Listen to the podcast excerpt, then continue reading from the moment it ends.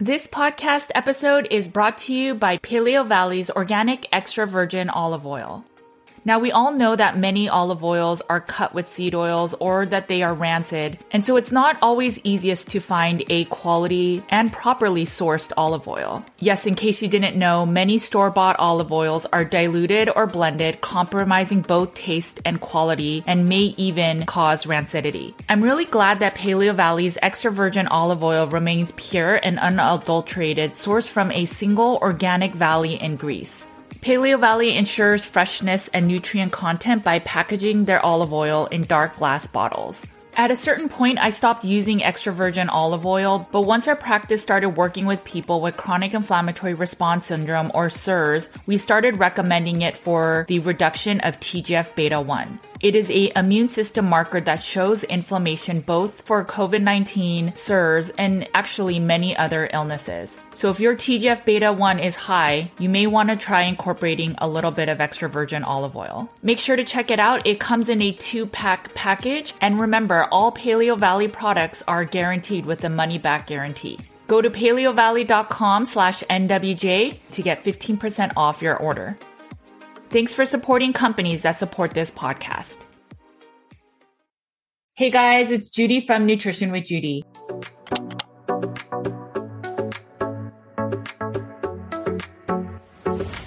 Thanks for joining me today. My name is Judy Cho, and I'm board certified in holistic nutrition. And I have a private practice where we focus on root cause healing. Today, I had the pleasure of sitting down with Dr. Allison Siebecker. If you have not heard of her, it's probably because you've never suffered from SIBO or small intestinal bacterial overgrowth. Dr. Siebecker has done so much research and work around SIBO and how to treat it. And all her information is really just out there as an educational resource. I have used her research and her content to really build out my SIBO protocol for my carnivore patients and clients. Dr. Siebecker has her own SIBO story, which you'll hear in this interview, but she has worked in the nutritional field since 1988 and is a 2005 graduate of the National University of Natural Medicine. She has earned her doctorate in naturopathic medicine and her master's in oriental medicine. She is a co-founder and a formal medical director of the SIBO Center for Digestive Health at NUNM Clinic and has specialized in the treatment of SIBO since 2010. I will link to Dr. Siebecker's website where there's so much information about SIBO, gut health, how to treat it,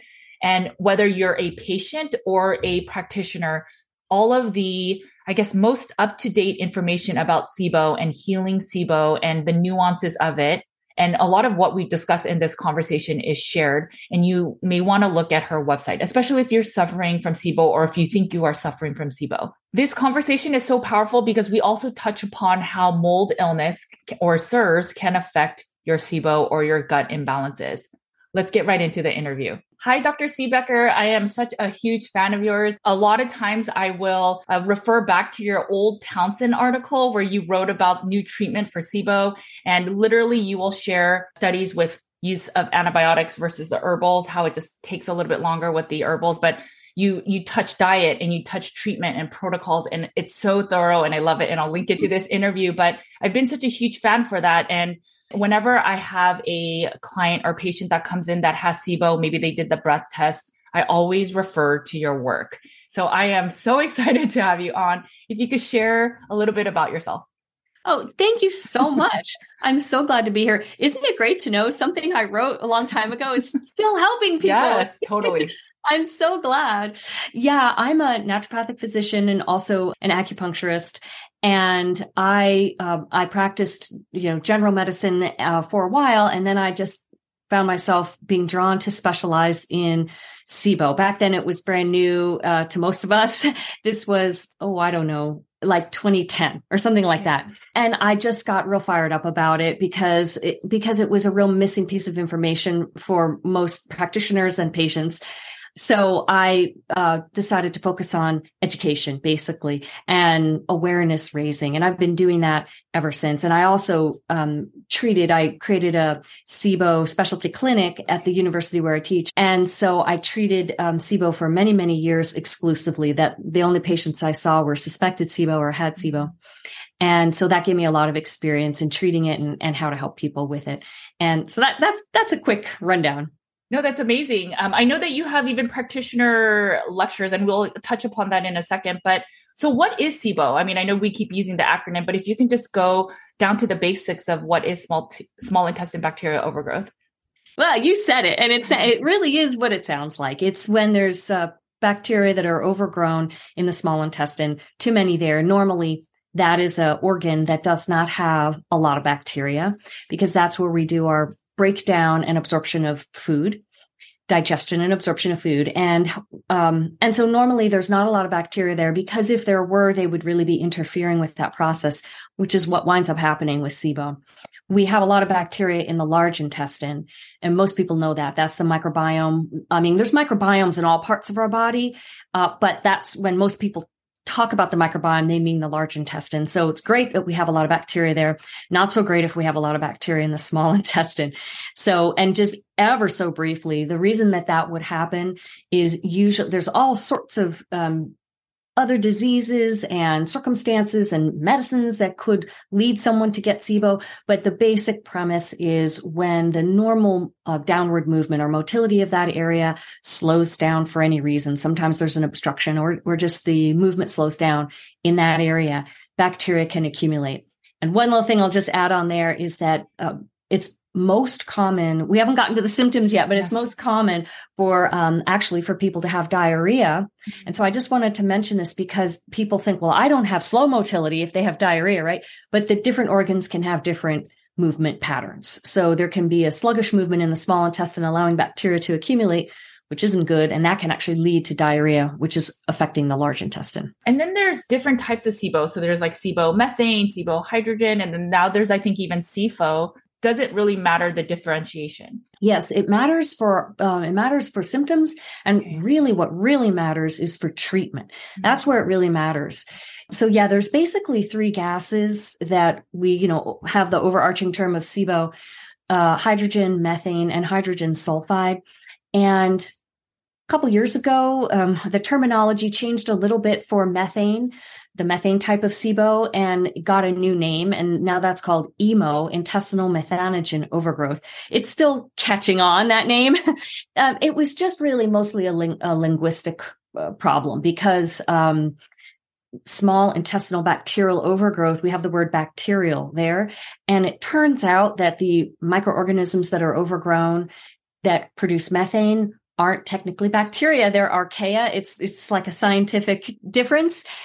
So it didn't quite technically fit under that category. But anyway, these coexist all the time, the different types of gases. So there, someone can have all three gases. They could have very commonly hydrogen and methane. And that just reflects the bacteria or archaea. I usually just say bacteria to mean ar- the archaea, which are overgrown. And then our treatment. So where it really matters is our treatment because different bacteria and different archaea respond differently to to different treatments. Kind of like you know if you if you have you know a, a flu or you know i don't know if you have strep throat versus um, a sinus infection just from the perspective of pharmaceutical antibiotics you would need different medicines. It's the same thing but the different bacteria respond to different things. So it really really does matter. Okay. And then why is it that certain people get sibo and other people don't seem to get SIBO, even though their diet isn't that great. Right. diet, this is one of the interesting things. Diet, uh, changes in diet doesn't cause SIBO. Mm-hmm. So um, it, it there's no way I can figure that it can cause SIBO. You really need a disease process coming in okay. um, or uh, something pretty intense coming in to slow the migrating motor complex. That's that movement of the small intestine or create a physical obstruction. There are some anatomical um, alterations that can also lead to SIBO.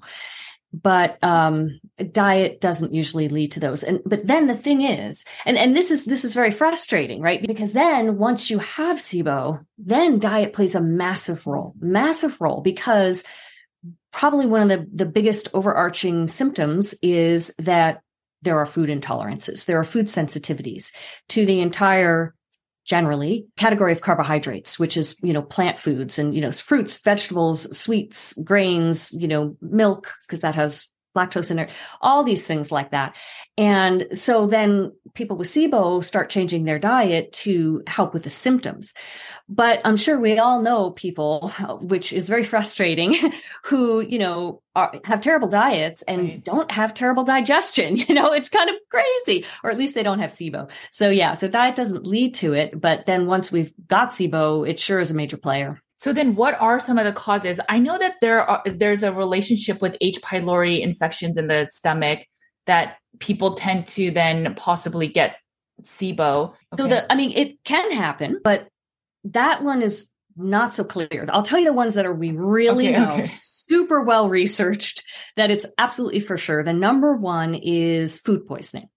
And so also called traveler's diarrhea or stomach flu. And specifically, there's a lot of types of food poisoning, but specifically it's bacterial food poisoning. You, you often don't know when, what kind it is when you get it. Um, it's only about 10% of people who get food poisoning that, that, that that's bacterial and that'll go on to cause SIBO. It does it through an autoimmune process. But the thing of it is, is that food poisoning is so common so common. it happens like all the time to millions of people every day that 10% winds up being a lot. And it's studies have shown that that 10% of food poisoning can account for almost all of IBS, in fact. So um, that's something we didn't mention, but the big that's the big news of the last you know 15 years is that IBS, which is a mysterious disease, um, irritable bowel syndrome, it's been identified that about 70 percent, uh, 60 60 to 80 percent, so we say 70 percent of people with IBS, it's actually SIBO and it's caused okay. by SIBO. And the majority of those are caused by food poisoning. And it's an autoimmune process, which I can describe in detail if you want. But the other causes, so that's like probably the most common, the most number one. I mentioned some anatomical uh, circumstances. So adhesions, which are basically scar bands um, that can form inside the abdomen and intestine, that's probably the the second most common cause or at mm-hmm. least it's up there. It's up there. These form very commonly. They form from um, any kind of blow to the abdomen. So it could be like a sporting accident um, a fall from a bike you know what i mean? A car accident anything like this. They also can form from infection. There's any kind of infection or inflammation that is going on because they're kind of like a band-aid. And when they form, if they happen to form in a way that causes a kink or an obstruction in the small intestine. They have a they have a strong pulling force and they can alter the shape of the small intestine and basically like narrow the the lumen mm-hmm. so that not much can get through. And in a situation like that, there's a backup up here, and this is where the SIBO would occur. And then there's all sorts of diseases and medications that can lead to SIBO. So of, another common one would be um, opiate narcotic painkillers. Sometimes if they're just taken temporarily, like, you know, there's, let's say wisdom teeth were taken out or there was a surgery and it's only a short period of time, the risk is less. But even then, sometimes. And then there are people who may need to be on those long term from injuries or things they have. That's very likely. And then there's diseases like uh, diabetes. Uh, diabetes very common that leads to SIBO. Very commonly leads to SIBO. Hypothyroid. I mean, how common is that, right? right. It's exceedingly common. That leads to SIBO. And what these diseases are doing is they're slowing the migrating motor complex. They have a way that they do that. And there's so many other uh, diseases. Uh, the list is so huge of what can cause SIBO. And most of it is because it's slowing the migrating motor complex that it really explains why so many people have it. Really, it's just a vast list. So if I were to get traveler's diarrhea and now I know that SIBO is always something that can come from it, is there something that I could do in the interim before it even becomes SIBO that I can maybe treat the traveler's diarrhea? I wish we had better information and data on this, but the, the best thing I would know to do is if you can figure out what caused it. So that's like hard, right? Because you'd have to go to a doctor, they'd have to take a stool sample, analyze it, figure out what the organism is, and then treat that organism. That is not very practical, right? so the other thing that a lot of people do is they just travel with either herbal or pharmaceutical antibiotics just in case. Not all traveler's diarrhea is from bacteria, but that's maybe something people do just preventatively is is just treat. And you can also uh, take those preventatively before ever getting it. So if you're traveling to an area where a lot of people are commonly get food poisoning, you can take herbal antibiotics with each meal. Another thing that I um, often recommend is immunoglobulin G, okay. sold as serum bovine um, IgG or colostrum. Um, that has been shown in studies to help prevent infections. Oh, so wow. you could take that with some herbal antibiotics with every meal when you're traveling or once a day, just to be sure. That's only, I would only really recommend that for people who maybe already have GI problems, um, are are prone to these sorts of illnesses. For just the standard person, they're probably not thinking that way. You know, could you take that? Could you take that protocol without the antibiotics? So if you were to just take the IgGs, would that be enough to take uh, sort of protect you? It's a good protection. Okay. Who knows if it's enough? I mean, I think right. that really depends on the big of the amount of load in the food, mm-hmm. right? You know, how bad is the is the uh, bacterial load in that or viral load in that? But um, there are studies to show it prevents that. I have a personal story of it preventing it myself. Actually, I was in, in Mexico with my um, my husband and a bunch of friends, and we all ate the same meal. They got the food poisoning, and my husband and I were taking the IgG, um, and we didn't get the food poisoning. Wow. My, my husband got like nothing. I got like one stool was a little changed and then I was fine. But I already am affected. Uh, I didn't mention the reason I, I was drawn to get into this is because I had IBS since I was five oh. and then later realized I had SIBO. And so when I found that out and I found all the information, started applying it to myself, it, you know, there was a, a missing, a, a, need here, a missing bit of information. So I got all, all on fire to share it with everybody. Okay, no, that makes a lot of sense. And then if you can touch upon how that autoimmune mechanism of SIBO works, please. Yeah, yeah. So um, all of the bacteria that cause food poisoning have the same toxin that they release. Mm-hmm. And that's called cytolethal distending toxin, CDT for short, because it's big. And CDT looks very similar to a protein that lives on our small intestine nerve cells called oh, vinculin. And so autoimmunity usually occurs through a process of uh, friendly fire, so to speak, or uh, molecular mimicry is another name for it. Basically, the, the, the one substance that, sh- that the immune system recognizes this, this toxin, it should recognize it and fight against it it looks so similar to something in our own body that our immune system mistakes the, the thing in our own body for the problem and will attack that now. Oh. And so uh, that is what happens. And that's been demonstrated in studies and proven that this is that this actually happens. And so our own immune system will, in people like this, will destroy um, these nerve cells. And um, these nerve cells um, are the uh, there's these cells are the interstitial cells of Cajal, and these cells are responsible for generating the migrating motor complex in the small intestine.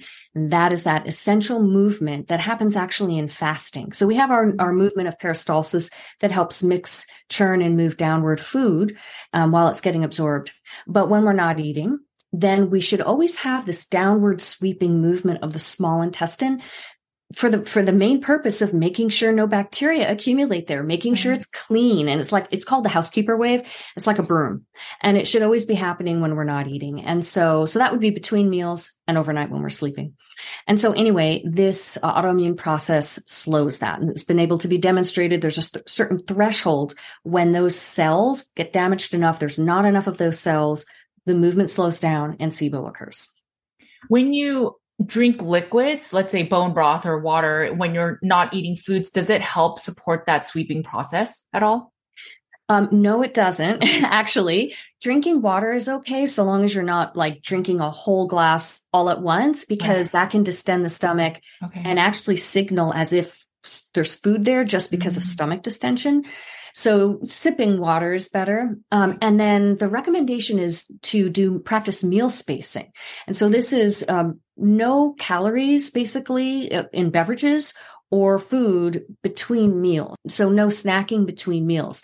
And the optimal time is five hours, but that can be very hard for many people. So mm-hmm. what I always suggest is just as long as you can. Like if you can only do three hours, three is better than not, right? right. Four hours is better than three. So for beverages, you know, black coffee, black tea seems to be okay. Um, we think for the migrating motor complex but you wouldn't want any beverages with calories. So bone broth would have calories. Right. I'm a huge bone broth fan. I wrote a whole a paper on it actually, but um, that you you would want that with your meal or as a meal. Okay, you know that makes sense. And then how much does environmental toxins, including mold, for example, or the water damaged buildings that are producing mold, how much does that affect gut health and SIBO specifically? Okay, so this is not my expertise, mold. It's a whole field unto itself. But from what I've looked into, it does appear that the mycotoxins that come from mold can affect nerves and damage nerves and potentially slow the migrating motor complex. We see uh, SIBO so commonly in people who have toxic mold illness right. That I really do think there's a relationship. I don't think we have studies proving it. Okay. And I have heard some opinions. I, have to say, most of the opinions of, of my colleagues who are involved in functional medicine are that mold causes SIBO. Mm-hmm. But there are some um, of my colleagues who don't think that. And okay. we, we don't have proof yet. It is my opinion that that it can slow the migrating motor complex and lead to SIBO. Okay. Okay. Fair enough. And what are some of the symptoms that, I mean, obviously we talked a little bit about bloat and diarrhea, but are there other, like, how do I know if I have SIBO? the way you know is, is with a test, actually. Okay. But you would suspect it because of symptoms. And those symptoms are the same symptoms of IBS. They're the same symptoms of, of fungal overgrowth, which you mentioned, SIFO. Right. So this is why we need a test. Well, what are the symptoms? It would be abdominal bloating or distension, abdominal pain or discomfort, diarrhea, constipation, or a mixture of the two. You don't have to have all of those symptoms, but often, of course, there's the food intolerances. Uh, there's the fact that symptoms are brought on by eating. There can be acid reflux. Um, there can be nausea. There can be a, a feeling of the stomach feeling full and the food won't go down. There can be a lot of burping or farting. There might be no burping or farting. Right. Uh, there can be anxiety. Anxiety is very common from. SIBO. So these are, and fatigue can go with it, but we're, we're mainly talking about core digestive symptoms and they come from, from eating.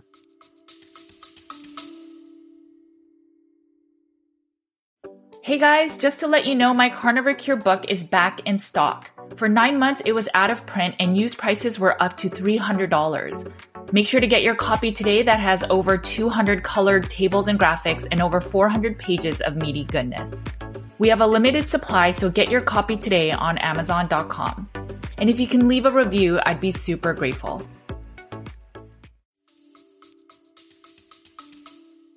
And then, in terms of testing, what do you think is the gold standard for testing? Well, what we use clinically is the breath test, and it measures the gases we were talking about earlier.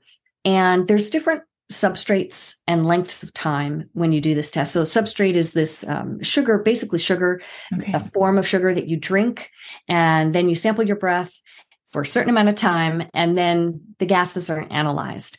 And the one that I consider to be the gold standard is the lactulose breath mm-hmm. test. It's not lactose, it's lactulose. And that is that is what we mostly have been using for years. There, um, if you go into a gastroenterologist, they may may do a endoscopy test. Mm-hmm. And that had been considered the gold standard, but not really.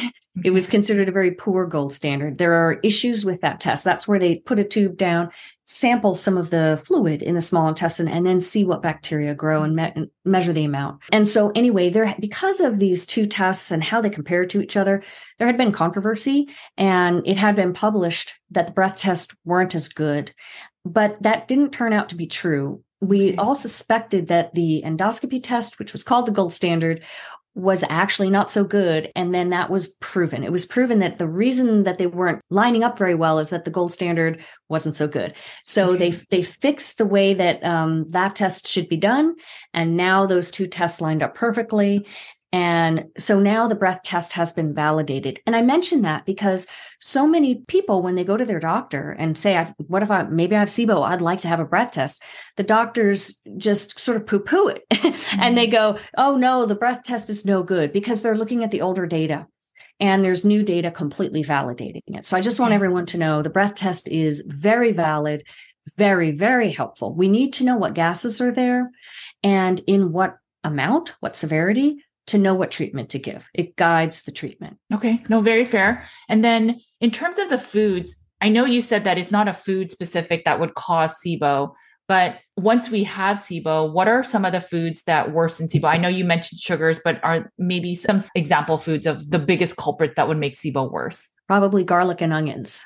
They're oh, uh, interesting. They're some of the most difficult food for people to have, and they're ubiquitous and in everything. Right? If you eat at restaurants or eat other right. people's foods, so very very difficult. Um, but the list is massive. Okay. Um, because it's like grains, vegetables, fruits, raw raw vegetables, salads, um, anything that is very fibrous, right. anything that's really healthy is it's that's the worst part. And in fact, simple sugars are actually often well tolerated. Oh, so like sugar or honey is often well tolerated while you know brown rice and you know and and salad is often poorly tolerated it's the exact opposite of what we should be doing for health right sure. the foods that are usually well tolerated are meat mm-hmm. um, meat or protein you know eggs fish etc and fats are often pretty pretty well tolerated. It's the whole category of carbohydrates that we have trouble with. So fruits, oh, vegetables, grains, um, you know, complex sweeteners, things like that. Starch is a sort of interesting exception. Sometimes starches, so white rice, white potato, white bread, um, sometimes they are well tolerated. The white bread could be gluten full or gluten free. Okay. Sometimes those are well tolerated in somebody with SIBO because there's barely any fiber. Right. Okay. Other times they are not. So it just depends on the SIBO patient. But you know, generally protein is is the best tolerated food. There was a paper done. I, I don't think it was a clinical trial, but just a case study, and it was several uh, patients, and there was a clinic in Sweden, I think, it was a SIBO paper, and they shared how they use some of the antibiotics. But what really moved the needle for them to start feeling better, they put them on a carnivore diet, so an all meat diet, and some of the markers started improving in the breath test. Have you seen benefits of an elimination diet for SIBO healing? What well, what I've seen is it's it's the number one best treatment for symptom control. Like so, because the symptoms are generated by the gas production, which right. is the bacteria doing fermentation of carbohydrates. And so, as soon as you cut the carbohydrates down, you're not making the gases and the symptoms go away because the symptoms come from the gas. Right. So, the gas, that's something we didn't mention. It's very interesting. The gas itself, like methane gas itself, actually it is not inert and it actually interacts with the nervous system in the intestine and slows the motility because mm-hmm. methane is associated with constipation. So, um, and we think it's hydrogen sulfide and maybe hydrogen that actually can cause diarrhea. So, as soon as you can get that gas down, which you, as soon as you remove the carbohydrates, there's nothing for them to ferment, the bacteria for, to ferment, and then the symptoms go away. Now, what we haven't been able to see, so it's interesting what you mentioned about this sweet Swedish paper. I haven't read it. We haven't been able to get SIBO to go away right. um, with diet alone because so the symptoms can be gone, but then the moment a person just eats something fibrous, it's there still. It's still there. So that's when we bring in um, antimicrobial agents to bring it down. But I, I wouldn't, I guess I wouldn't uh, think that that's strange that some markers would get better. Obviously, the gas production will go down, right? But then if you were to take in the lactulose to do a true SIBO test as your substrate, you would probably see it, it's still there. And in, in all fairness, I think that uh, study did, they did use other counterpart measures. So it wasn't just diet alone. It, it was carnivore helped with with I think they had a group of people that used antibiotics versus maybe the herbals, right. and then adding the carnivore diet helped a lot more than just the I, I don't know which antibiotic there would but... be no doubt. I mean like okay. one day of 24 hours of removing carbohydrates being on carnivore could potentially remove all symptoms. Okay. And then like, just incredible. So then if I suffered from SIBO and I and now I and then I went through all the protocols, maybe I take antibiotics, maybe I take the herbals, and I'm I don't have the production of the gases. And let's say I start eating plants and I'm okay for now. Just because I had SIBO, does that make it I'm a higher risk of getting it again? Yeah, great question. so the statistics we have are that two thirds of people with SIBO go on to be chronic. Oh, okay. um, and only one third are not chronic, which means they're done, right? Mm-hmm. Once you get it gone, it's gone. Um, and I actually think those estimations are a little I actually think it's higher than two thirds. Oh, okay. The reason being is that what is the underlying cause of the SIBO? Has that been removed? Right. So we can't get the the SIBO will just come back if the reason that it's being created is still there. And so, just in the example of food poisoning creating autoimmunity, unfortunately, we do not have a cure for that at this time. Nobody knows how to make that autoimmune process stop. Uh, now it's in research it's in heavy research and i think it's going to be figured out within probably five six years honestly. They're working so hard on it. So we have good hope but and and then there are other conditions like or something like adhesions that could be removed but it's complicated um, the the standard way of removing them is surgery but surgery i didn't mention surgery is the number one cause of adhesions actually okay. so that's not a good option. So then there are some uh, physical manual therapies that have been proven to be able to dissolve adhesions, but you have to travel to the people who know how to do that. It costs money. It takes time. So, you know, there's complications. Other things like um, systemic sclerosis is uh, a common cause of SIBO. I mean, many people with it have SIBO. Right. It's actually a rare disease. But as an example, that is currently an incurable progressive disease. We don't know how to stop that. So that's the problem. Now there are causes that that can be fixed, removed, and then SIBO won't be there. As an example, Lyme disease. We know Lyme disease can uh, have nerve damage. It could be the co-infections. It could be the Lyme itself, uh, create the slow migrating motor complex and lead to SIBO. Okay. But Lyme can be treated, and chronic Lyme can be treated and gotten rid of. It may take two or three years but I I know somebody who I you know have an example wasn't my patient um, colleague actually who treated her Lyme over years, got rid of it. SIBO's gone, never came back, can eat anything. So my logical brain thinks if I have SIBO and then I have it chronically, so maybe every who knows how, how much of a time period, but if I just don't eat carbs, then even if my SIBO is there, but if I don't produce gas, I shouldn't feel symptoms. So shouldn't I?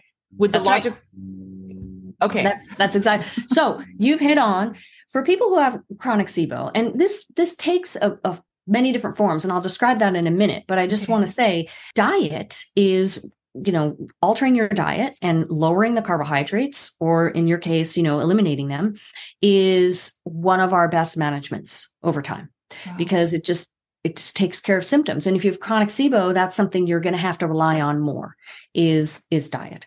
But it can take different forms for people. So some people they they treat their sibo with antimicrobials. They get it gone. They go on preventative measures which is some kind of a reduced carbohydrate diet okay. plus prokinetics. Prokinetics are key. And then it might be a year. So they might be absolutely fine really can eat anything and it might be a year and then it comes back and really, those people, you know, their diet can be pretty expanded and they're not having a problem, expanded in terms of carbohydrates. Okay.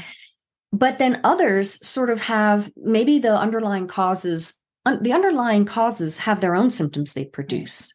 So then they need to be using diet all the time just because maybe the SIBO's gone, but they're having symptoms from the underlying cause. Okay. Because just just a slow migrating motor complex in and of itself can cause problems even if you don't have bacterial overgrowth. So then diet becomes a key management strategy. They, they get rid of the SIBO as best they can. Sometimes we, we can't get it 100% gone, but it's really low. Sometimes it's 100% gone.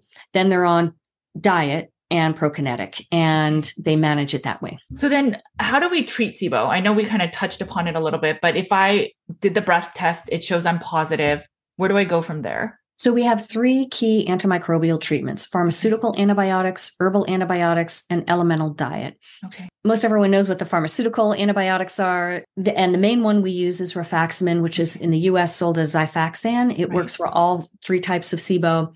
And then we have to add in, so that's used for the hydrogen SIBO, and we have to add in other antibiotics to do double double antibiotic therapy when we have the methane or hydrogen okay. sulfide because those bacteria need different antibiotics. For the herbal antibiotics, it works similarly. We have a few herbs we know work on the hydrogen producing bacteria, and then we throw in other um, herbs when there's methane or hydrogen sulfide.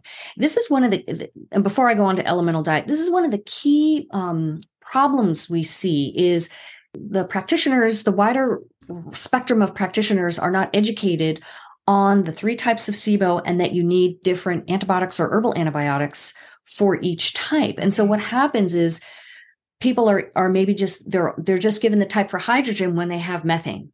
And that is so common. Or they're just given like a combo um, you know herbal antibiotic everything but the kitchen sink formula for their sibo. and we need specific uh, specific doses actually. Um, we need pretty high doses of certain herbs that at least that we know we get you know because in my my team we did before and after testing of all of our patients. So like more than a thousand patients and we can we saw we need pretty high amounts of certain herbs. There are going to be some people if you throw a big net and you just sort of throw some antibiotics whatever throw some herbal antibiotics you'll catch some people with that and they'll be okay. Uh, those are the lucky ones for everybody. But for so many people that's you need to be more specific and then for elemental diet, that is a medical food beverage. Um, it's powdered nutrients in their most elemental or broken down form, pre digested form. And uh, that's mixed with water. And the idea there works on a different principle from pharmaceutical herbal or herbal antibiotics. The idea is that it's absorbed so quickly into the person, it feeds them, but starves the bacteria. The bacteria doesn't get a chance to eat it because there are carbohydrates in it, simple carbohydrates. And so then you do it just like antibiotics, which is two weeks, pharmaceutical. You do it for two weeks. So it's difficult because it's a liquid diet for two right. weeks. And then that starves the bacteria. So different mechanism of action. And I didn't mention herbal antibiotics. They take longer, as you know from the Townsend article you were mentioning. So it takes uh, four weeks, takes twice as long as herbal antibiotics or elemental diet. So those are our, our three methods. The, the elemental diet works on all types of SIBO. Okay. So you don't, there's, you, you, know, whichever you can buy an elemental diet from many um, companies, whichever one you do, it should work on any of the three types. So if I didn't want to take herbals or antibiotics, can't I just try the elemental diet first, see if it eradicates SIBO after two weeks, and then see if I'm better without taking any other supplements or antibiotics? Yes, absolutely. Okay. And in fact, the, we like to use it for people who have very high gas. Mm-hmm. Now, gas levels and symptoms don't always correlate. They it's about a 50-50. Okay. So if somebody has really high gas, 50% of the time, we'll see their symptoms line up with that. They have terrible symptoms. Half the time, no, they might have really mild symptoms. What matters for us in terms of treatment is we have to treat the gas level. And we have we can like apply math in terms of like treatment rounds on how we're treating um, that gas level. When somebody has really high gas level, elemental diet is the most effective at bringing high gas level down. So it can wow. it can lower severe SIBO. Um, we've seen it lower as high as 150 parts per million. Wow. So that that's considered severe. We would consider that severe. So that's incredible. So what winds up happening is people don't like the idea of doing an elemental diet, right? And so they um if they have high gas, they'll say no i want to do the others first. And they'll go through round after round after round because we that's classic. We have to do multiple rounds of the other ones to equal that bringing of the gas down of elemental diet. So then finally at the end they've done all these rounds it's still not gone. And then then they do the elemental diet and it gets rid of it and then and then what everybody says is i wish i had just done that the very first thing. I wish I just started with that.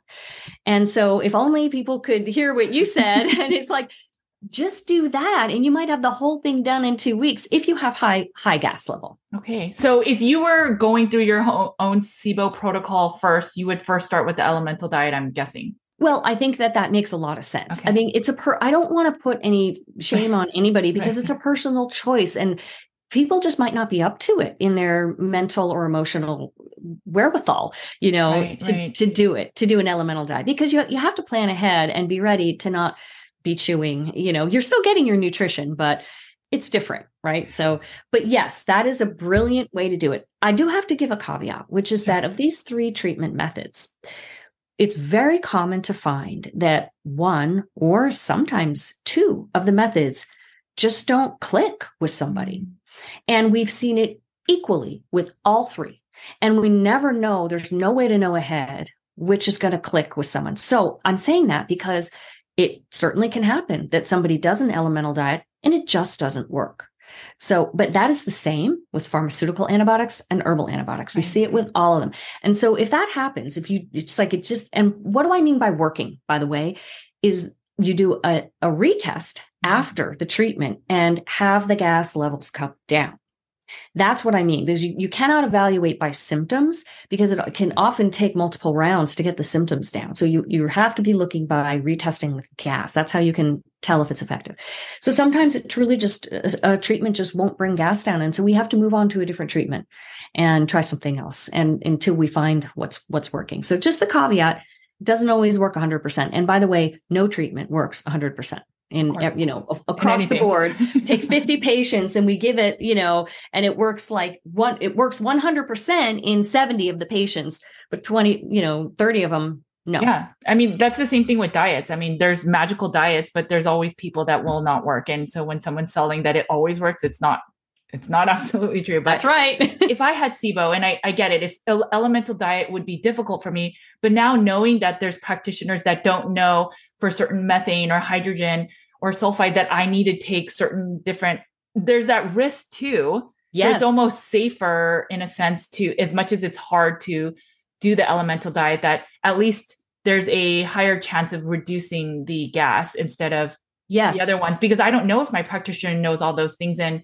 I mean, how many people really know that that fact about that's practitioners, right. right? So that's right.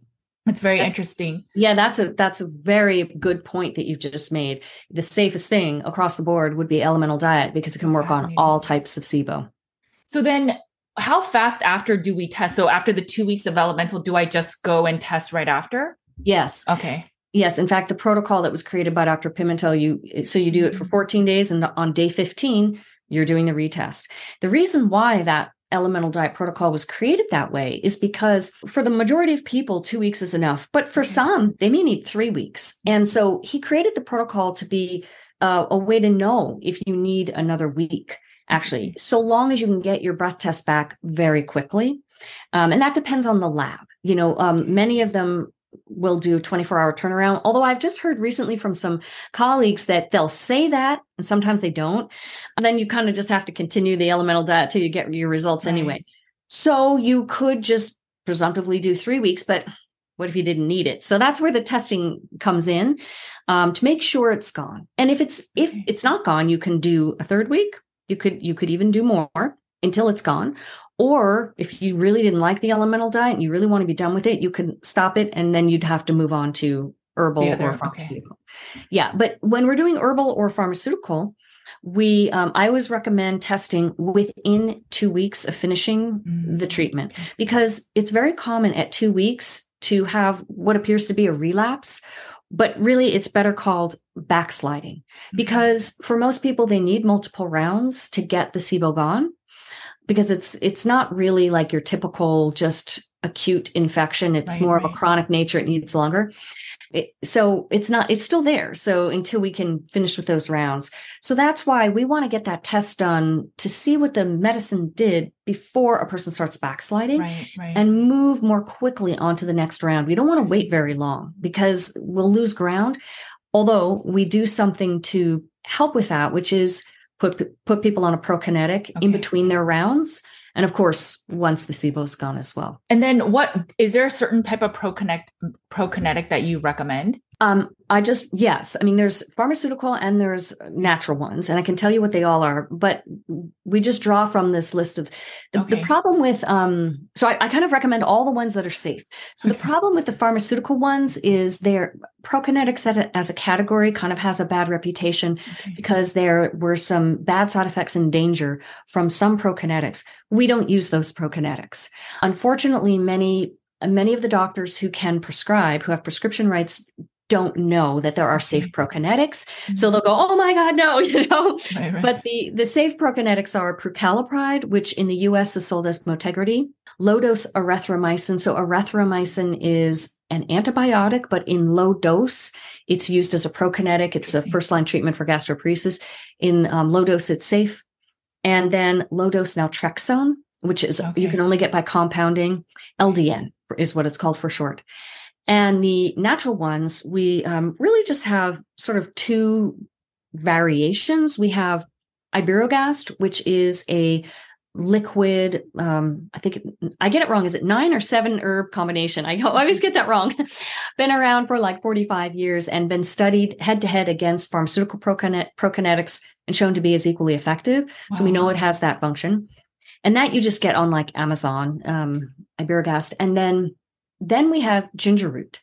And ginger root also has been shown and proven to be a prokinetic specifically for the stomach and upper intestines. And so now there are all these companies that have made ginger root containing prokinetic formulas right. and they'll throw all these other things in there but the core prokinetic in there is the ginger root so those are things like motility activator modal pro prokine there's just a ton of them so the microbiome labs i know that they have one i think it's called I thought they had MegaGuard that had ginger root in it. Maybe I'm maybe I'm is that is that new? I don't know about it. No, I hmm, don't think it's new. Maybe it isn't ginger. I I, I know that it has licorice. I'm pretty sure it has ginger. But I do see clients improve with gut function with that, especially now, when they can't tolerate HCl. Okay, and I'll tell you something interesting about that. Here, I've got it in front of me. Let's just read it. Yeah, yeah.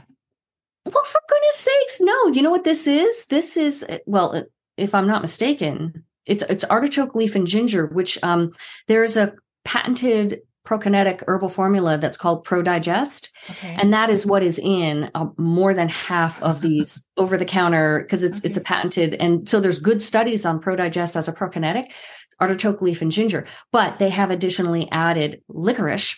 And I will say though, just as a caution, of course, you're saying you see good results with it, but licorice uh, can cause bloating and and okay. symptoms in SIBO patients because it is a complex carbohydrate. Not in everybody, but in those more challenging cases, it can be confusing because somebody can take a product like this and then especially like all of the things that are considered mucilaginous and coating and healing for leaky gut, um, licorice root, aloe vera, slippery elm, comfrey, marshmallow root, all of those things can be fermented by bacteria. And so a lot of this depends on the amount. If it's just a small amount in one capsule, probably no big deal. But yet I've seen patients who they drink combination herbal teas with licorice root and they bloat. So something to just keep in mind, okay. you know, if you're trying Good to manage to symptoms. Yeah, no, that makes a lot of sense. Um, How did I not know about that? Thank you for yeah, no, you're I welcome. love microbiome labs, and I never even realized they had that ProDigest. so, you know what's interesting is um, you mentioned that if your gas goes down, but you still have symptoms. If I were to test somebody, their gas is now pretty in the pretty good range, but they have symptoms. Do would you recommend them still do like another week of elemental or some of the herbs or the antibiotics still, or would you if if they're okay, so if their gas is negative, uh, like they do not have SIBO, right. we haven't talked yes. about interpretation, but if they if they do no longer have SIBO, there's only one circumstance where I would recommend continuing treatment, and that is if they've had methane and now the methane looks to be negative, but they still have constipation, mm-hmm. because we know that there's a level and a threshold with methane induced constipation that can't be seen on the breath test. The, the, measurement for the breath, parts per million, isn't fine enough. And okay. it will it will miss some of those people. So that would be the only circumstance where you might want to continue for an additional week. Basically, like it's hidden. It's it could still there could still be methane SIBO or IMO, as it's called now, there, but hidden. Otherwise, no. And and and one other caveat is Hydrogen sulfide is only uh, available to be tested on one company's breath test, okay. um, and that's called TrioSmart. And so that's another circumstance to think about is what if there really was hydrogen sulfide there, but you're only you're using um, the more predominant tests that aren't testing for that gas. So those are some tricky things to to think okay. about. And I just wanted to add one thing to the people that are listening. I'm sure they'll think, well, if I just eat all meat, then I'm not really eating carbohydrates. So that's similar to the elemental diet in a sense of reducing it. But um, when I did my research on just meat, there are carbohydrates in meat. And I think those are the things that I think they're called GHGs, glyco, I can't even pronounce it, but mm-hmm. it is that there, it's in the fat and the, it's like in the cartilage, and that is a carbohydrate that breaks down. And I think it causes bloat. So when people eat lean meat that have SIBO, I've seen people tolerate it better but I don't know if they're getting adequate a nu- nutrition compared to if they were just doing the elemental diet. So I'm sure someone's thinking that while they're watching this. And I do think an all meat diet can help, but there is some amounts of carbohydrates in meat, even though it's so small, that can still possibly affect you. So just wanted that is that such a great point. I, I, just want to add two things to that. Yeah. Um, I've seen the same thing with okay. um, meat dishes that have a lot of cartilage. So, for instance, mm, ribs right. or bacon uh, that can really bloat people with SIBO because of the because of the carbohydrates in you know in those in those meat dishes. And then second is that the other thing that an elemental diet does is it's designed to be hypoallergenic. Okay. It, it's that whole thing of how it absorbs without needing digestion. And so it actually rests digestion and is hypoallergenic. And so it's doing more than just it's starving really- the bacteria. and so it has a lot of therapeutic aspects to it. Okay. And then how do we trust? Because I, like you said, I've seen so many supplement companies that say that they sell the elemental diet powder. How do we know that it's the right, I guess, the trustworthy brand? Right. Um, I mean, I can mention some of the main okay, sure. brands. I don't, I guess there could be some I don't know, but basically what you're looking for to be an actual elemental diet is it should have amino acids, um, oil, and usually it's either glucose, which is they'll use the medical term, which is dextrose. Okay, right. Um, or maltodextrin. It's not actually a simple sugar. It, it is longer, but it is absorbed very quickly. Like it'll be like tapioca maltodextrin or something. Okay. So those are the ingredients you're looking for. I just want to say there are semi-elemental diets too, and those will have some small proteins, peptides, and those can work as well. Okay. But uh, strictly, its elemental diet. So that's like physicians, um, uh, physicians elemental diet by integrative therapeutics. Okay. Um, there's elemental nutrition and keto elemental nutrition. Can't remember the brand. There's Bi- BioClinic Naturals has one, uh, Elemental, I think it's called Elemental. Okay. There's um, Absorb Plus is um, is they, that one you add the oil to it, and they have okay, lots of flavors. Absorb Plus there of course there's the one that the studies was done on is vivonex plus okay and i've also used neocate junior within my patients and then um dr michael ruscio has some yes. formulas yeah and he has he has a semi-elemental which he calls an elemental diet but it's actually semi-elemental oh, okay i didn't realize that and then the one that he has that says whey free that's the elemental diet. Okay. I but see. he has been using his semi elemental successfully in okay. his clinic for SIBO. So I, I don't remember the exact name of his product. It's like um, I think he just calls it the elemental um, the elemental diet, but it's under his R- Ruscio brand. Um, I yeah. know that they just recently came out with the keto version since so many people don't want to eat the simple sugars. Does right. that affect one way or another the SIBO treatment? Okay. No. However, you know, in the previous, the other brand that had a keto one, there's tapioca maltodextrin in it. Oh, it's, okay, okay. It's not oh, zero gotcha. carbs. So you know so i don't know what he's done with his i didn't see the new one but okay. so yeah there's i think all of these are in the beginning you know years ago when we were we only had vivonex that's what the studies were done on mm-hmm. we had mm-hmm. neocate and oh, and I also have a homemade. I made a homemade elemental diet formula okay. all the way back in like 2011 because they were back then. All we had was Vivonex, and it was very expensive. And my, honestly, my patients couldn't afford it. So I spent a lot of time researching. I created this recipe, and anyone can access that for free on my website, siboinfo.com. Anyway, so that's all we had, and so that's all we used. And then we were all nervous when these new formulas. We wanted these formulas. I even consulted with one of them to asking them, please make a a nicer formula. And then when they came out, we were worried, did, do they really work? But it's been so many years now since all of these companies have come out with these formulas.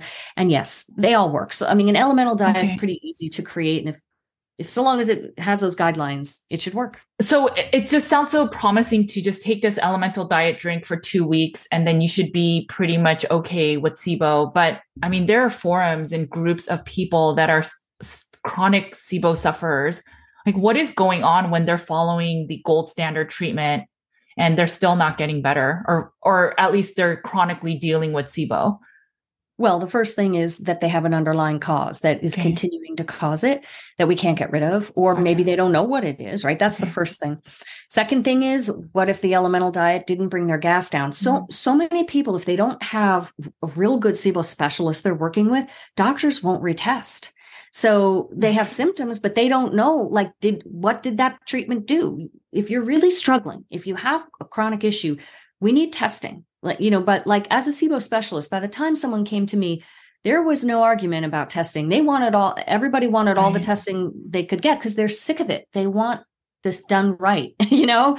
So that's how you do it right. Don't be guessing. Don't guess what are you, what are your gas levels? What did that treatment do? Mm-hmm. Quick follow up, right? So all of these things. So we would have to first get all of that out of the way. Do we know? And are we testing hydrogen sulfide? Do we have all of that handled? If all of that is handled, then that's when we think about things like mold. Um, and mold, I think, is probably one of the most common. I'd say it's like the number one reason why you can't make headway on treating someone's SIBO. So you're doing appropriate treatments for the type of gas that work on most everyone else and they're they're really not working they're not right, bringing right, the gas down right. it's often mold and it's usually someone is living in a moldy environment yes. and we're just not going to get anywhere we're not going to get anywhere it's pointless i mean by anywhere there might be 1 to 2 weeks of some symptom reduction that's it you know 5 days it, they've got to get out of the moldy environment so you know like I mean, I've had patients like that. Like, and then you you find out that there's visible mold on all the walls. I mean, you know, it's like, oh my. God, you know, not just like the hidden behind one dot behind, you know. So there's that. Another thing that that's that seems to be able to halt progress are parasites. Okay. And that can coexist at the same time. Um, it's very confusing. We have we have so many conditions that have the same symptoms of, as SIBO. Right. So you can have a positive SIBO test and not know you also have fungal overgrowth and parasites and whatever else, you know. So that's an odd one I fully don't don't fully understand, but sometimes you need to treat the parasites before you can make headway. And sometimes treating parasites is not just a one-time thing. You know, right. we hear from all our functional medicine colleagues who specialize in that, right? There's layers, and it's like you treat one, and then up comes from a yes. deeper layer of the intestinal lining. And so you got to test again and treat again. So there's that. Those are some things I think about. And also um, histamine sensitivity or MCAS. Uh, that also, which goes in hand with mold. I don't have all the answers here. I just can tell you what we see clinically. I wonder if there's some kind of um, like there would be with the other two, ongoing inflammation, obviously, you know, histamine's right. inflammatory, that somehow prevents making progress. So so sometimes we need to to bring the histamine symptomatically the histamine intolerance down also before we can make headway. So those are some things to think about. And and also, did I mention that not everybody responds to elemental diet? So right, right. Again, are they are they testing? Did they find out if it was working? You know, just as an aside, I'd like to mention because we're talking a lot about elemental diet. A, a colleague of mine is really a specialist in putting people through the elemental diet, and okay. I just had her come and do some lectures for me, and um you know, I've put a lot of people through elemental diet. She's put more. Okay. And she's developed actually uh, like a short little course for, oh. um, I just thought I might mention it might be a good sure, resource. Sure. I can send you the information because it actually brings people all the way through completely organizing how to prepare, Oh, okay. How choosing your shake, how to calculate your calories you need, which one should you use, and um, tra- a transition diet off. Okay. So um, I'll send you the resource. Okay. No. And do you, do you want to just mention the name in case people don't? I oh yes, it's called the Elemental Elemental Diet Success Plan, and it's okay. by Dr. Roy and Debbie Steinbach. Okay. So I'll put it in the show notes, but just in case someone is listening to this on podcast or something. Yeah, we, we just have never had any yeah. any resource like this. That makes sense. It, can, I'm just excited about it because it's a complicated thing to sometimes go through. There sometimes support is needed. So there it is. I, I wanted to mention something about um, so I do a lot of mold testing and uh, we I do it more from the perspective of chronic inflammation. We do some blood work on it. I don't use just the urine mycotoxin test, but I have found that every single person so far that I've tested for ulcerative colitis is actually suffering from mold illness.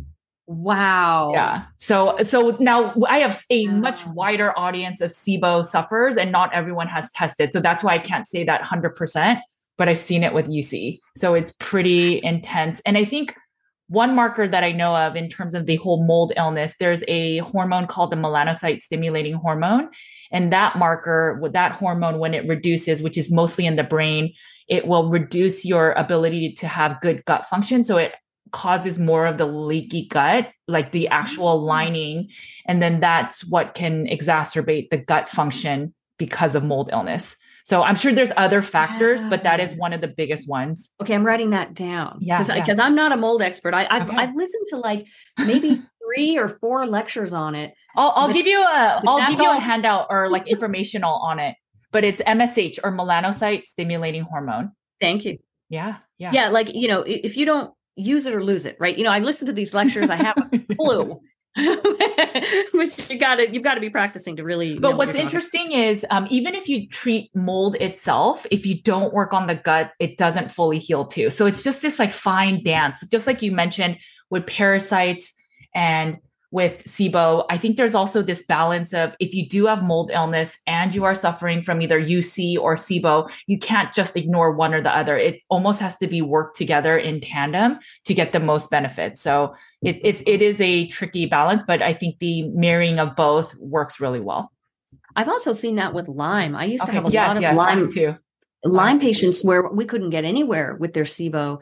Right. Um, particularly when they were using the medicines to treat Lyme at the same time. And there was just, I was, I never figured out the exact dance that was needed. Uh, but I think probably the Lyme needed to be handled before we could really get the SIBO under control. So I'm not a Lyme expert. I can give you the total basics that I understand. If it's a new infection um, and Lyme is just you have the bullseye or you you just all of a sudden are really unwell after a hiking trip, uh, you probably want to go through the antibiotic rounds. I think it's, I, I forget if it's six Oxy. weeks eight weeks, Oxy. right? Yes. And then, um, but if it's chronic Lyme, so now it's sort of in your cells now and it's no longer that you're taking antibiotics. Actually, I've heard that it could be that chronic inflammatory response syndrome from more mold illness that's caused. So basically, you did the die off, but the die off is not able to be removed in the system on its own. And so you need like a special protocol slash binder to help reduce some of that Lyme infection. Yeah. But again, it's it will affect that. It goes back to that. It will affect the melanocyte stimulating hormone. Very interesting. I know it's it's it's it's a whole thing, but um, yeah, I think uh, I, I have seen so many clients that suffer from both gut issues as well as mold illness. So it, it is fascinating. But I, I think you have to treat both at the end of the day. So yeah. Yeah. So, I mean, this has been wonderful. I generally don't recommend antibiotics. And actually, I, I guess I do have a question about that. Um, do you see any risks with taking the antibiotics? Mean, it sounds like even prophylactically, you recommend that when you go overseas or go to places that may have the risk of getting that traveler's diarrhea. Are there any risks with overtaking the antibiotics, or uh, a lot of the people in the community are are hesitant about taking too many antibiotics? Yeah, I actually haven't recommended um, prophylactic okay. pharmaceutical antibiotics. I usually recommend the herbals. Oh, okay, but, okay. But there's a key thing here, which is that rifaximin is not a negative antibiotic. It's okay. it's actually it has so many positive properties. It's outrageous, and it's called a eubiotic. It's called a eubiotic with antibiotic properties. So, just as an example, it's anti-inflammatory. It doesn't lead to yeast overgrowth. It okay. increases bifidus and lactobacillus in the intestine intestines. Um, it's intensely anti-inflammatory. Okay. There's no antibiotic resistance to it. Oh, okay. And I could go on and on and on. I mean, the studies are, it, you sort of, it's like, it's just too good to be true. Like basically, I'm sure over time something bad will happen with okay. it. But what I mean is like antibiotic resistance sure. will probably develop. But currently, it's incredible. So, in fact, my nat- I'm a naturopathic physician. My naturopathic colleagues say we shouldn't even be calling it an antibiotic because it gives it the whole wrong impression. It doesn't right. fit in that category. So, there really is no concern. And in fact, I mean, in terms of like the microbiome, it actually helps the microbiome. Okay, interesting. In fact, um, Dr. Pimentel, who's the key key lead researcher on all of this, has shown that after rifaximin, after you get the SIBO gone, the microbiome. So he's doing a lot of small intestine microbiome studies. There really have never been that. Okay. All the microbiome studies have been on the large intestine, and, and he has a whole um, massive program underway called a MAST program that's pumping out all these. He's doing all the work on the small okay. intestine microbiome, okay. and he's been able to show that the nor- that the small intestine microbiome returns to normal after rifaximin. Wow. No, no probiotics, nothing else. Like basically, get that SIBO gone and the garden grows again. Like he always refers to it as there's a few weeds overtaking the garden in SIBO. Kill those weeds, and then the garden can be flourishing and happy again. So, so rifaximin is a special case, or Xifaxan as it's called in the U.S. Right. Um, the brand name. So that I don't, I'm not concerned about. The, the okay. only real risks um, that I have seen published are if it's taken like at high dose every day for six months okay. but we're not doing that we're right. using it for two weeks and then you know and it's safe up to seven repeat rounds but you're that's not somebody on it constantly sure know? sure and the, the issue there was liver uh, liver enzyme okay. elevation which is what happens if you medicine is it's too much right Yes. So, um, but the um, the other antibiotics would be we used to be all the time we would use neomycin right. and metronidazole. Neomycin is stopped been stopped being made by the manufacturer, so we mm-hmm. can't get it right now. So therefore, I guess no point to discuss it. metronidazole is pretty nasty, right? Okay. I mean, you know, people. The interesting thing is people have terrible uh, reactions they they write about. You go online, it yes. looks like you never ever want to take that medicine. I just don't see what what I think it could be. That? No, I just don't see those terrible reactions. I've seen side effects. Of course, I've seen side effect reactions from everything I've ever given. I can't say that I've seen any worse side effects from anything that. I've given. Herbal, versus pharmaceutical. P- people just they have reactions, right? But so I'm just talking about like they take it, they have a reaction, they stop it, they're fine, right? But um I just think it could be that metronidazole is a very appropriate medicine for this condition, and we use it with a methane type. Okay. Such that it doesn't seem to give people the terrible reactions. It's it's maybe it's doing the kind of thing rifaximin is, where it's now it's allowing the microbiome to come back. I don't know because I mean you read about it, it looks awful, but anyway, I don't see those those terrible terrible things okay. except the occasional side effects. Um, and then one other one would be nitazoxanide, um, which is sold as Alinia, a little hard to come by. Sometimes you have to get it compounded okay. or from overseas. That one is very safe and non toxic. So I'm not that concerned about that either. Okay. Well, thank you so much. Um, I know you had a, I think it was like a practitioner mastermind. So I know that there, I hope that a portion of the people watching this are people that are suffering from SIBO and want help. But I know that there's also a subset of people that are listening because they're practitioners and they're trying to help their SIBO cases. I think you have a course. Um, I have, yeah, I have courses for both patients okay, okay. and practitioners. And the, the patient one helps people treat themselves as well as work with whomever they're working with. Like it okay. just gives them knowledge so they know how to interface with their practitioner better. And then I've, I have a full training for practitioners, like full training. It's 22 hours. So it'll it'll help you with every possible scenario. Okay. And then can they find that at your website? Yes, it's on okay. the home. Both of those are on the homepage, and that's siboinfo.com. Lots of it's a free educational website. So lots okay. and I will link to all of that. Do you I mean it sounds like if you're saying that a person is if you if they're able to take your training and they learn a lot about SIBO, could people possibly tr- treat this on their own? So if let's say they're able yeah. to get the uh, the the gas test the breath test yes there are ways to get the test okay. absolutely uh, okay. as a patient absolutely and and um, practitioners without prescribing rights because in the us lactulose is a prescription item which oh, very okay i didn't realize that okay very frustrating uh, i don't agree with that but there are absolutely ways um, practitioners without prescription rights and patients can order the test yes. directly okay.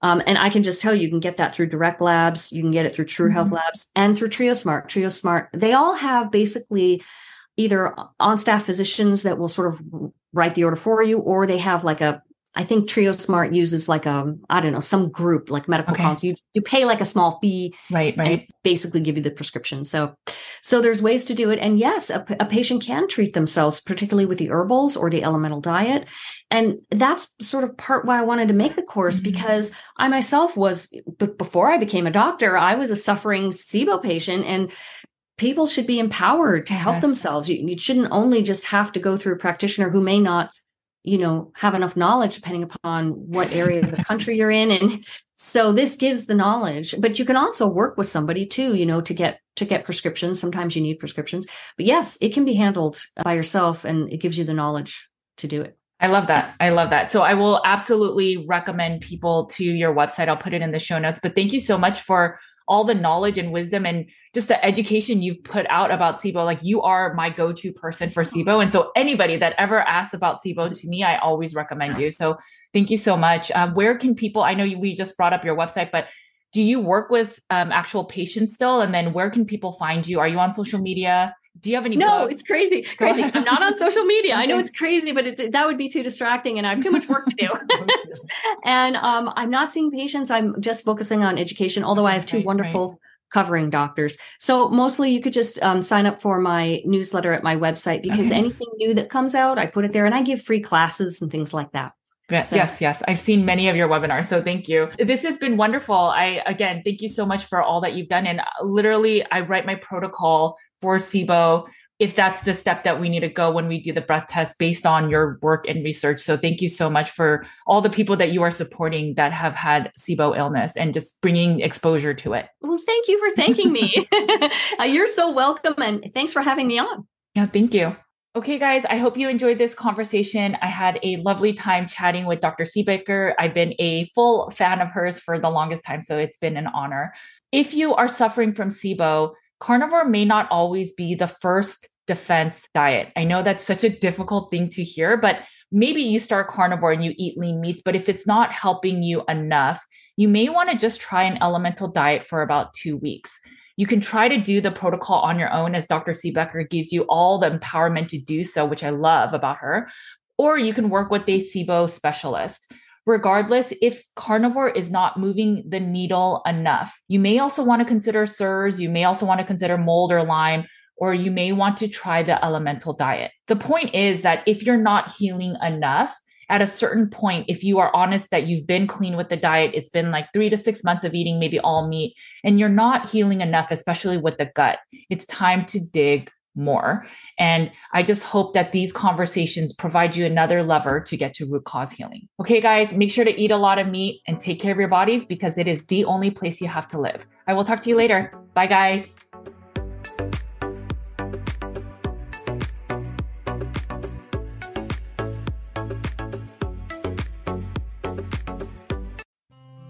Thanks for listening to the Nutrition with Judy podcast. If you liked what you heard today, please make sure to leave a five star review on your favorite podcast app so more listeners like you can find the show. If you want more practitioner care and support, head over to nutritionwithjudy.com slash groups so you can get more real talk about carnivore, the environment, and root cause healing. You can also find my content on Nutrition with Judy's YouTube, Instagram, Facebook, and Twitter. Make sure to sign up for my weekly newsletter and learn more about in-depth articles with infographics at nutritionwithjudy.com slash articles. You can find my two books, Carnivore Cure and The Complete Carnivore Diet for Beginners on carnivorecure.com and amazon.com. At the heart of Nutrition with Judy's practice, our mission lies with a deep, unwavering passion for service and community. We will continue to empower you to have the knowledge and tools to live a life nearly symptom free because we firmly believe in healing and wellness for all.